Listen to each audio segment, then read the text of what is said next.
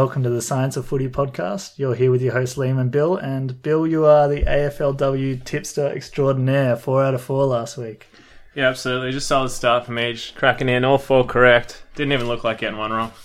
We've got a fun show today. We're going to recap a bit of the uh, AFLW results from the first round, and then we'll run into some of our uh, pre-season form guide for the men. So who's burning up the track for the first half of the teams from Crows down to uh, GWS. Yeah, first game was one that we were lucky enough to attend, although it was a pretty dull and, and boring affair to be honest. Carlton winning that game 22 to 14 in front of a crowd of 19,000 people. Yeah, so they had a lockout last year. They full 24,500 people down at Ikon, but only got 19,000 down this this year. But they did have the uh, big screen set up outside for a few people to sit outside and watch the game, which was a nice addition, I thought. Yeah, so overall, just pretty fumbly affair, to be honest. Um, we saw quite a few dropped marks, uncontested marks, and, and quite a fair few stoppages, although the game was not without its stars. Chloe Molloy was the first one that stood out for me. So she was picked three in the draft, playing for Collingwood, and she's played most of her footy up forward. Um, was equal goal kicking um, leader in the VFL women's competition at the start of the season, but they started her down back, and she lit it up. Yeah, absolutely. So good footballing stead there. Niece of Jarrod Molloy, who played 200 games for Fitzroy, Brisbane, and Collingwood. And yeah, she just played really well. Uh, she was probably best on ground for me, even though she was in a losing side. Just did a very good job uh, shutting down her opposition forward and then also providing rebound out of defence. So she ended up with uh, more kicks than anyone else on the ground had touches. So she's maybe going to turn into that Heath Shaw of the women's competition who's just using her elite disposal by foot and kicking out of defence. Probably one to look out for once they do finally get around to opening the women's super coach. And one of the big factors of her game, aside from the disposals, was that her, alongside um, other defenders like Ross, played a lot of time on Vescio. They locked down one of the best key forwards in the competition. I mean, Vescio came in last year and kicked four goals in that first match and ended up winning the Coleman, but um, she had little impact in that game. Yeah, Vescio didn't get near it for the goals, and to be honest, didn't really look like kicking one either. Although Tayla Harris did manage to get away a little bit on the defenders, taking a few good contested marks. Yeah, she was a beast in the air. Everything that went near her, you thought she was a good chance to pull it down. Definitely, um, definitely stood out on the ground in that retrospect, and um, was definitely one of the best players on the ground. So one of the things we talked about last week was the last touch out of bounds rule. This was obviously the first game with it in play. And Lee, how do you see that one panning out? Yeah, interesting. I, like I, as a lot of other people, might have had it slightly wrong going into the game of how it was interpreted. So it's last kick or handball out of bounds as long as it's not touched by the opposition player. So as long as you kick it and it's not touched by an opposition, it can still be touched by your teammate and fumbled over. Then it's a free kick uh, for the opposition. Yeah, so we, we mostly saw that occur when kicking inside the forward 50. Sometimes the players weren't able to hit a target and you'd see the ball go out and causes an automatic turnover. So not really sure whether we like it in that area. Yeah, I think maybe the interpretation change that needs to be had is to maybe change it from the defensive goal line up until your forward 50 and not include it in the forward 50 because this whole rule was brought in to try and increase scoring and um, we want to see more stoppages inside the 50 to increase that. So I'd rather see it when you kick inside your forward 50 and it rolls out of bounds for that not to be called in that in that circumstance. One thing that I really did like about the rule though is that they brought in a new symbol for the umpires to to symbolize when it happens and it's like waving an imaginary lasso above their head. So I quite enjoyed watching them do that. That was quite funny. One of the lowlights in the game was seeing the Collingwood player D'Arcy uh, kick her opponent in the groin. Yeah, so that ended up being a two match ban for her. And this is the first time we've seen the uh, one man match review panel with Michael Christians. It was his first task to call uh, the weeks on this, and he decided on two weeks. Do you reckon that was an apt amount?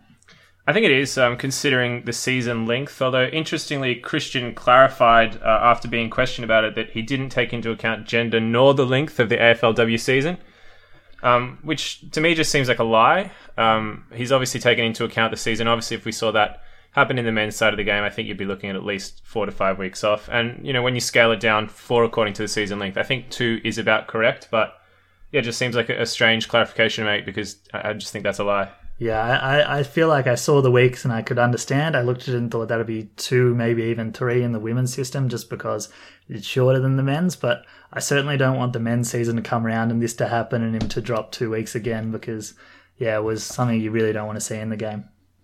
So, someone we talked about uh, last week pre game was Mo Hope, obviously coming off not too brilliant a debut season.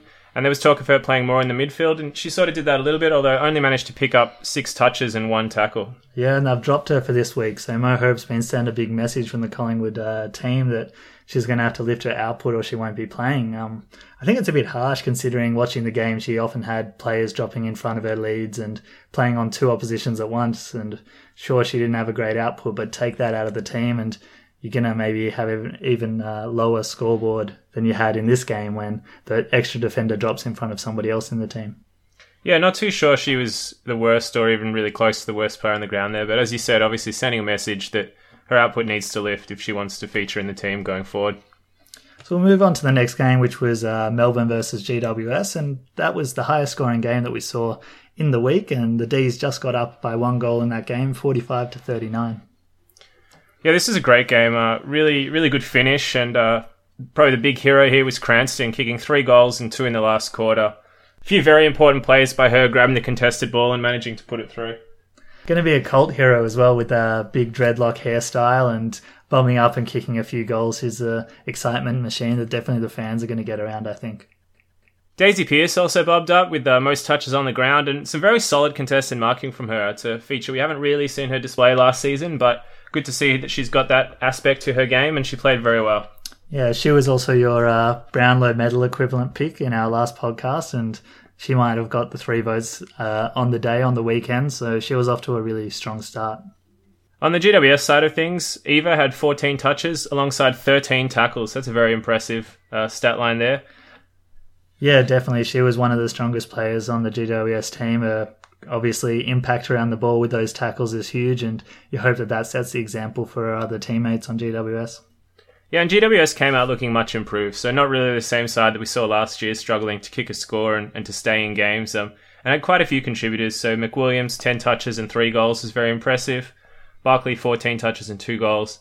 And Gunn with 17 touches. All did pretty well. Yeah, so Gunn was one of those new 36 uh, year old recruits that we talked about in the last podcast. And the other one, um, Irish woman, uh, Staunton, managed to kick a goal in the game as well. And it's quite funny to watch that one. She's running into open goal and turned around and kicked the Stevie J snap for goal, which is obviously uh, the kick that's more appropriate to the Gaelic side of the game. So it was very funny to see her do that. She might get that Stevie J uh, bit of a reputation for running around and snapping a lot of goals rather than kicking the drop punt. Yeah, that was great to see. I am going to move us on pretty quick here, though, so we can get towards the Mighty Lions taking a 31 to 19 win over the Adelaide Crows. Yeah, so this was the tip that separated us in uh, the tipping last week. Um, Phillips, the laid out, obviously had an impact on the game. So going into the week, there was a lot of talk about uh, Phillips wasn't training a lot with the main group, and the coach was questioned, and she said, "Oh, you just don't take your Rolls Royce out um, in the mud all the time," and she's fine. And it got to game day, and she wasn't named to play, and it's still up in the air whether she'll play this week as well.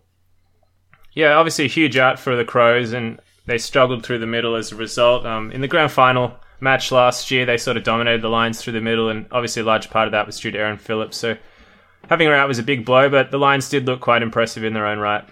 Sabrina Frederick Traub was um, probably the best player on the ground. She was, uh, with the absence of Tayla Harris up there, she was a huge presence, marking a lot of balls and putting body around those aerial contests. Yeah, absolutely. She managed 10 marks, a lot of them contested, and she really just didn't look like, like dropping one. Every single sort of contested situation when you saw the ball go high, if she was anywhere near it, you knew she was going to take that grab. She could have had an even bigger game, kicking zero goals three. So slots those th- those three goals, and that's an amazing performance. It's still probably your best on ground, but it's pretty exciting to think that she's got another level she can go to from here. So the highlight, probably as a Lions supporter, um, from our point of view, was the defense. We spoke last week about the loss of Sam Virgo, who really led the defense last year, but really you couldn't tell that she wasn't out there. Um, Lutkins did an absolutely brilliant job, probably pushing Sabrina Frederick Traub for best on ground. She kept Sarah Perkins to only one touch, and she was part of the defence which kept the Crows scoreless for three out of the four quarters, the first, third, and fourth quarters. Absolutely, yeah, brilliant display from the defence there. Um, the Crows went without their um, contributors though. Randall managed to put together uh, 18 touch and one goal performance, so she was probably um, the most important player out there for the Crows, and Marinoff, who we spoke about last podcast, also contributed with 17 touches. Yeah, Marinoff was very impressive again. We spoke about her again last week. Um, just a brilliant field kick. So every time you get the ball, you can tell she's going to hit someone up.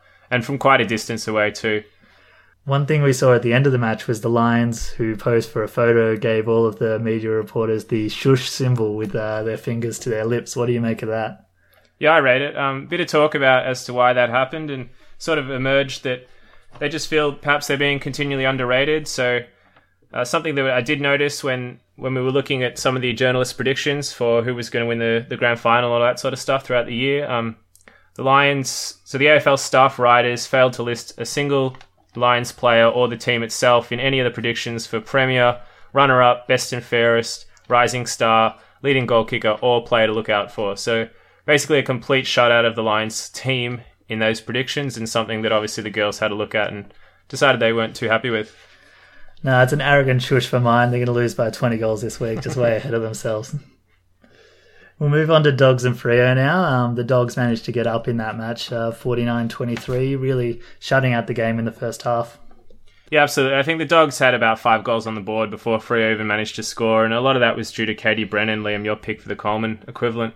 Yeah, she came out on fire and kicked three goals in the first half, and I thought, oh, I'm on here. She might end up with a sixer, but um, she trailed off a bit in the second half as Fremantle uh, fought back into the game. Yeah, so she looked really dangerous up forward and just in 50 in general alongside Ali Blackburn and Kearney.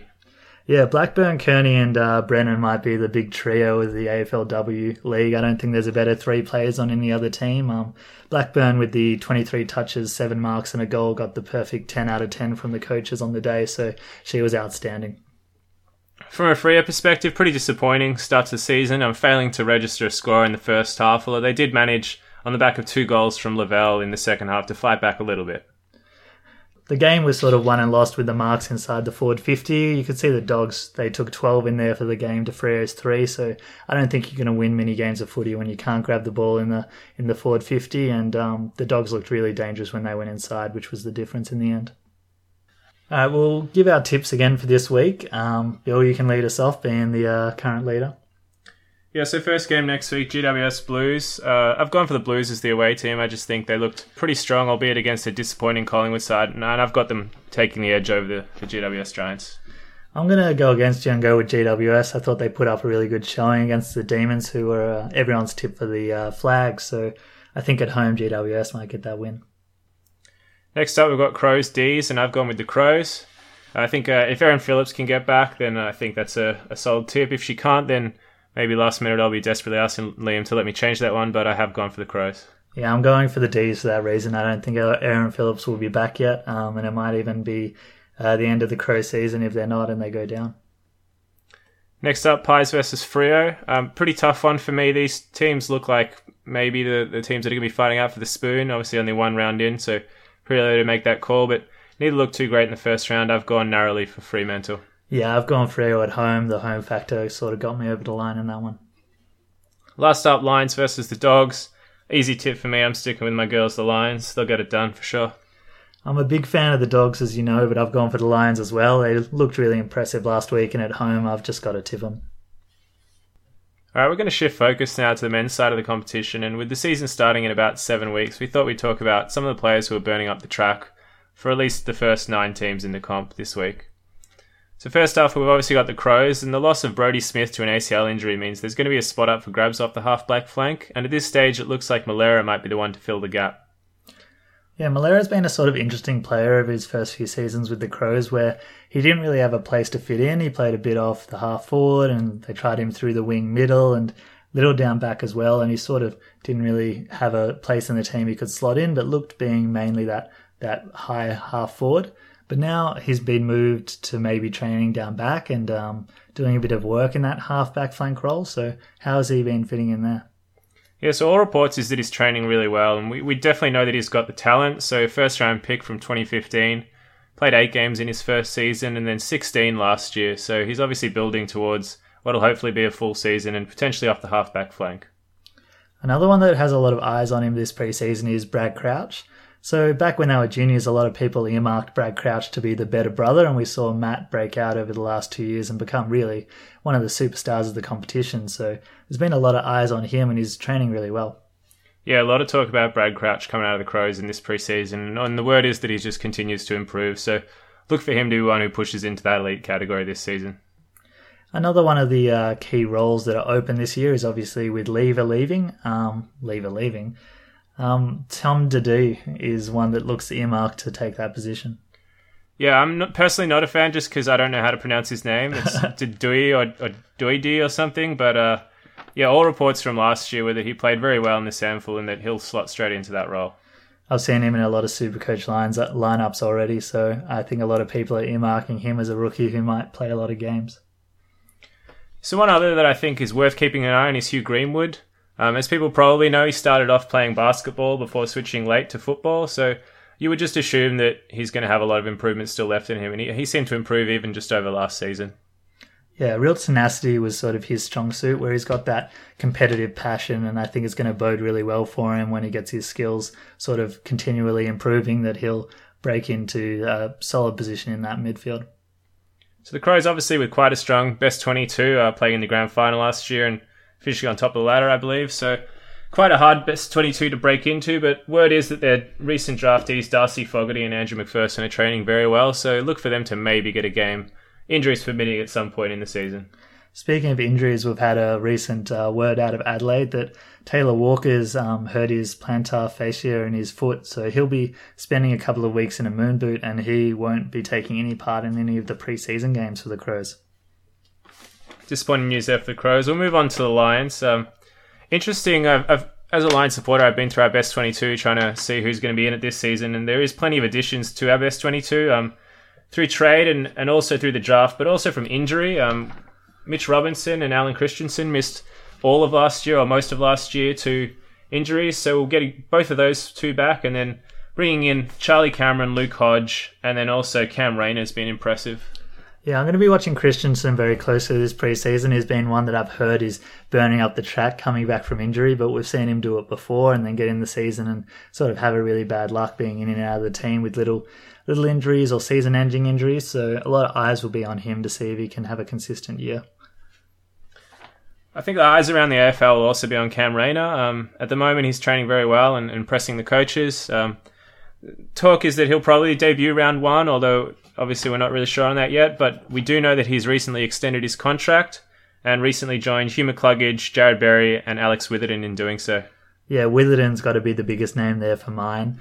Um, there was a lot of talk about whether um, other clubs were going to be really looking to try and get in a trade and pry him out of Brisbane because of his high level of output in that first year, which was really sort of the level that I thought could have won the Rising Star if he played every game. And he's still eligible to win that award this year. And um, I think the bookies have him such short odds that it's almost unbackable. Yeah, absolutely. Very impressive uh, across, I think it was about nine games last year. Um, very high possession average, something around the 20 uh, possessions per game and, and held that consistently. Uh, as you said, a lot of Vic clubs circling him. Um, the big name was Geelong. A lot of talk of him potentially getting down to Geelong, but very important for the Lions to get that signature, and, and very happy that they've managed to do so. We'll move on to Carlton, and uh, big Charlie Curnow is all over the news at the moment. Yeah, so I saw a picture of Charlie Curnow, and I've got to tell you, he's an absolute monster. Um, this kid's going to be taking some serious marks at AFL level this year. Just looks like a Koutoufides clone, but, you know, about 10 centimetres taller and probably a bit thicker too. So yeah, look out for Charlie Curnow. That's all I can say. He looked really good up forward last year, and there's talk of him maybe even pushing into the midfield at times. So if you've got a Paddy Cripps, Curnow, like that's a really big set of young bodies moving through that midfield. So it'll be interesting to watch where he plays this year. They'll be adding one more to that midfield uh, as well. Paddy Dow looking really good and on track for a, a round one debut. Um, talk out of Carden is just very no nonsense. He's just there to, to work hard and, and play some good football couple of other players that will earmark for having really big summers. Uh, Williamson's one that's put on a lot of weight, and he looks like he could really um, play a good role in the seniors off that halfback flank and up into the wing. Yeah, and another one, Matt Kennedy from GWS. Um, he's one that you know starved of opportunities a bit in the GWS 22, quite hard to break into. So I would expect him to slot straight into a midfield role down at Carlton and do very well. So a lot of the Blues young boys are tracking well, and we'll have lots of opportunities this year. But yeah, my eyes will definitely be on Charlie Curnow to see if he can take that step up into one of the most elite uh, forwards going around. Next up, we got the Pies. Um, they've had a training camp up on the Gold Coast, which all words said has gone quite well. Although some bad news for them is that Jeremy Howe's had a slight calf issue. Um, the club's playing it down at the moment and saying that he'll be fine, but we're not really sure what's going on there. Not the best news for Collingwood there, but during the time after he did his calf, he signed an extension with the club to stay there for some more years, so it's not all bad news for Collingwood there. Um, Darcy Moore is one who's been seen doing a lot of fitness work, but not so much a lot of match simulation, so potentially carrying a little niggle there. Really interesting one, Darcy Moore, because he's been playing as a forward, putting reasonable numbers on the board for a young key position player, and he was really the only person down there in Collingwood's forward line, so it's not like he was getting much help like some other young key forwards that we see in the competition. And this year it comes out that he's moving to centre half back, and it's one of those things where people are like, oh, maybe it won't really happen. But recently, Bucks has come out and said, yeah, we're looking to play him down at centre half back and push Reid more up into the forward line. So it'll be interesting to see how he goes down there. Yeah, so with that lack of forward options, Collingwood's probably going to be hoping for a lot of goals coming from their midfield, and thankfully for them, they do have the cattle in there to make that happen. Um, word is that the core midfield group's looking very good in, in match simulation, and that's including Daniel Wells, who seems to be over his recent injuries and playing some very good football. Wells is a really important player for Collingwood, and when he plays, they have a much better uh, winning record than when he's out, so he's going to be very important for them. Um, on the drafty side of things, um, Stephenson's been making a few splashes, and especially in their recent um, like match simulation training and AFLX training, um, he's one that's been earmarked for having really, really good skills in there and up to AFL standard. Take a look at the Dons now, and probably the big word out of the Dons is Jake Stringer back in training and looking very fit. Um, I saw a picture of him myself, and he definitely looks probably stronger and fitter than I've seen him for quite a long time. Yeah, yeah, he's looking good and playing a lot of midfield minutes in that training, which is interesting. A few words out of the coaches is you'll probably see Devon Smith, who's another new addition, doing about a 50 50 split, doing some time up midfield and forward, whereas Stringer might even play more time in the midfield than he does up forward, so that'll be really interesting to watch. Yeah, and the two of them probably joined by Andy McGrath. Um, a lot of a lot of talk last season and, and going into this season that he'd be playing midfield, and that seems to be the case again, um, running through the midfield in match simulation and, and looking very good while doing so. And we, we saw from last year, with especially with Watson and Stanton no longer playing, that that midfield has a lot of spots up for grabs. So it's good for Essendon to see so many players sort of stepping up and wanting to take that take that leap, and players who have a lot of upside for that as well. Yeah, absolutely. So with the three additions, uh, the three S's, Stringer, Saad, and Devon Smith, there, um, it's going to be a very competitive S22 at Essendon this season to break into. Uh, one of the junior players uh, that we think may have a chance to get a few games is the mature ager Matt Guelfi. Said his name right this time. I remember in our draft podcast we had a bit of trouble with Guelfi, but yeah, he's um he's been really strong in simulation and being that sort of bigger body than the other recruits is probably one that might get a few more early looks in, early look-ins to the senior team take it over out west now and talk about Fremantle. And the first thing I noticed when I was uh, snooping around for some Fremantle news is that everyone's saying Aaron Sandilands is looking in very good condition this season.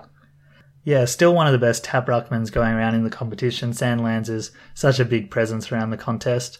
Probably not as big of an issue as it used to be, with Darcy being um, there as the backup secondary ruckman, and he's been looking very good. So it's good for Fremantle supporters that even though Sandilands is up and about and looking really fit, that Darcy is also there if they um, see injuries coming to their big man. In some more good news for Fremantle supporters, Nat Fyfe, um, as we saw in the International Rules Series, he looked back to his best there and seemed unencumbered by his previous leg injuries. Um, talk of him being primed for a big year and, and talk of him playing up forward a little more.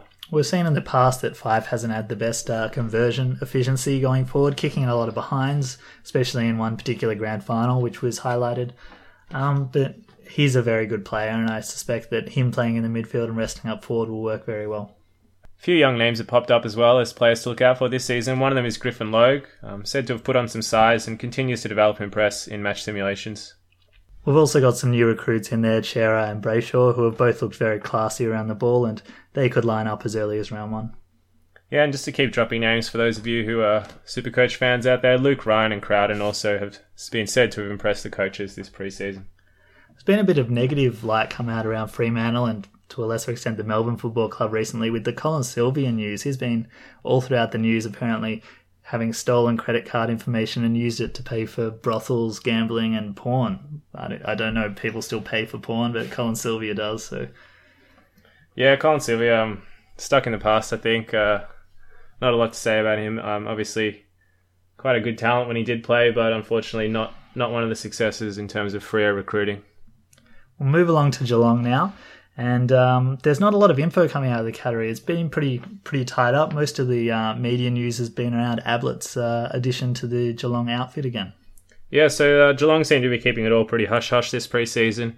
Um, the trio of Selwood, Dangerfield, and Ablett obviously is what the media wants to be talking about, but they've been eased into the training, so n- not not seen a lot from them yet. Not really too sure about how that dynamic is going to work in terms of who'll be playing up forward, who'll be playing in the middle, and, and for what sort of percentages. One of the interesting things to come out of the coaches, though, is when asked, they said that they got Ablett in to be a midfielder, and that's what where they want him to play. So that's one of the interesting things with a lot of people thinking he might play most of his footy up forward.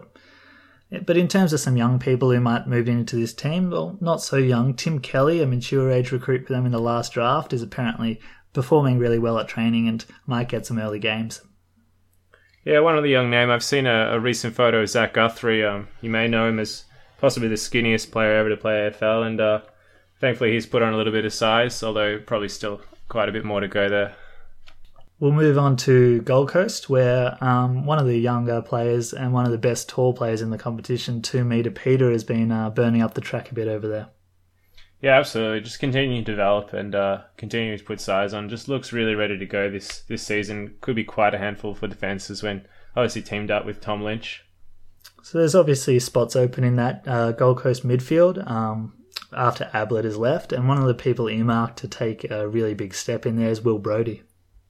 Yeah, big improver over the preseason. Looks to have increased his size and endurance, which is always a good sign. Um, very, very tough at it, contested player, so expect to see him in the middle at some point. Another one to spend some more time in the middle is Pearce Hanley, who's been earmarked for a lot of time in there, and also look for Barlow to come back from injury into that team. So there'll be a very different midfield moving around at uh, Gold Coast.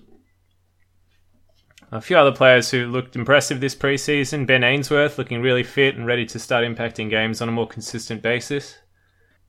One of the other uh, young kids, uh, Charlie Ballard from the last draft class, has really impressed the coaching staff with his understanding of how to play the game and his class around the balls. So he might be another one to play some games this year.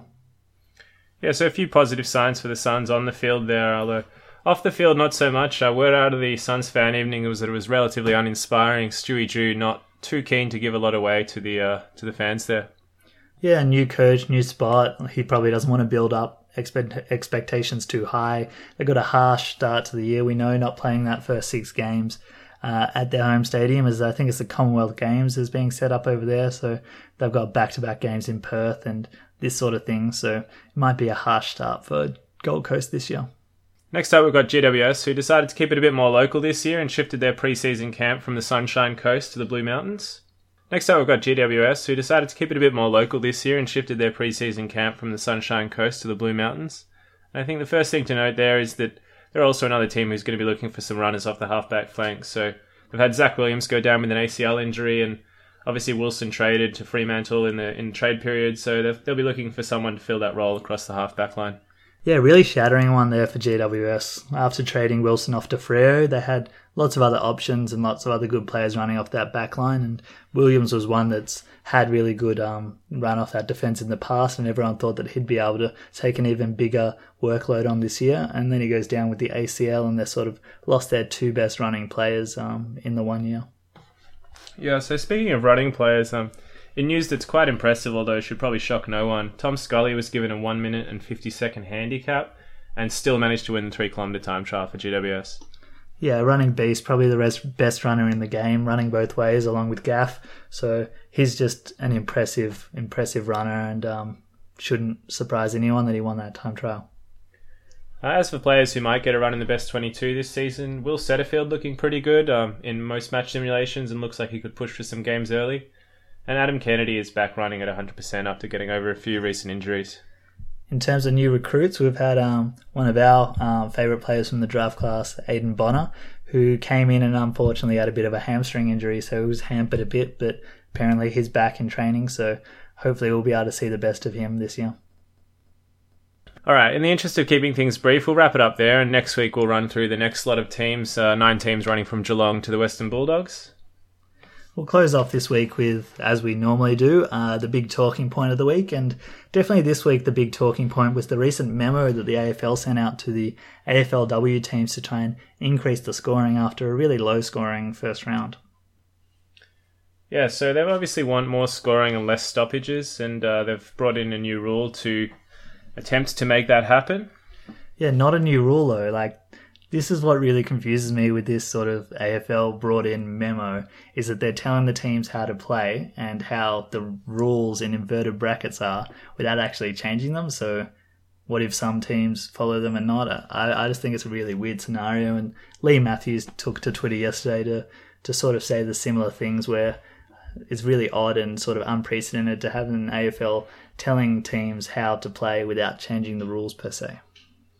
Yeah, uh, yeah. Um, I just see it as sort of another unneeded change by the AFL. Um, very reactive policy, and they've, they've, got a bit of a history of, you know, tweaking rules here and there to uh, to get the result that they desire. And uh, I'm not really a fan of it.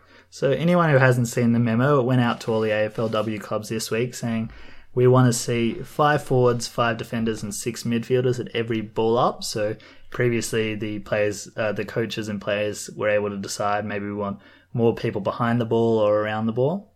They've also said we don't want to see any flooding and we don't want to see any forwards within 15 metres of um, the ball up, some sort of protected zone to keep the forwards away to open up that space. Yeah, so for mine, probably a bit of an overreaction, mostly to the, um, possibly to the reception of the Collingwood Carlton game, because having watched at least parts of the other three games, um, uh, it's not something that I saw as an issue. Um, definitely not. I watched the full game, Lions versus Crows, and it definitely was not an issue in that game. So, not really sure what the AFL's doing here a few stats came out during the week that um, from the first round we saw a decrease in scoring compared to the average score we saw over all of last year. So last year, total average we had 65.8 average score, and in round one we had 60.5, which isn't even a huge drop. But when you look at just round one last year compared to re- compared to round one this year comparisons, we've had an increase in scoring by 16%. So really, the scoring is very similar to what we saw last year. Yeah, um, AFL obviously having a bit of an obsession with the scores here. Um, they're obviously wanting higher scores, but when you take into account the um, the time played in the women's comp compared to the men's, it, it works out to be relatively you know similar. So I'm, I'm not sure that it's such a big issue. I've also seen stats about the first three or four years of the men's VFL competition when the game first came into into existence, and the average points coming out of those sort of games were about 50 points as well. So it's what happens when you have a new sort of uh, new game come into fruition and you don't have all the players having played it for their whole life where you're going to see an increase in skill as the next generations come through so i don't think people should be too surprised that scoring is a bit lower yeah so the only thing i'd add on the, the scoring conundrum is that I think when you take into account the average distance that, that the players in the AFL women's are able to kick the ball compared to the men's side, uh, it may make sense to have a slightly smaller ground. Um, although that doesn't seem something, it doesn't seem like an avenue that the AFL is interested in pursuing. So probably not something we're going to see. But in, in terms of rule changes and that, uh, it's not something that I think they should be pursuing.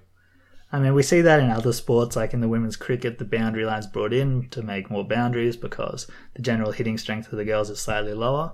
But it's a bit harder to bring that in in the AFLW because we've got the set posts in the ground and you're not going to bring new posts in and move the. It's just a bit hard. So I think that that's not the right way to go about it. I think that you'll see an increase in the skill come, you know, the Chloe Molloys of next year's draft class and all these better kickers coming through. It's it's going to work itself out, in my opinion. All right, that's all we've got time for this week. We're going to wrap it up here. Hopefully, we can have you tune in next week to hear the next nine teams in burning up the track and listen to me go three tips ahead of Liam in the women's tipping competition.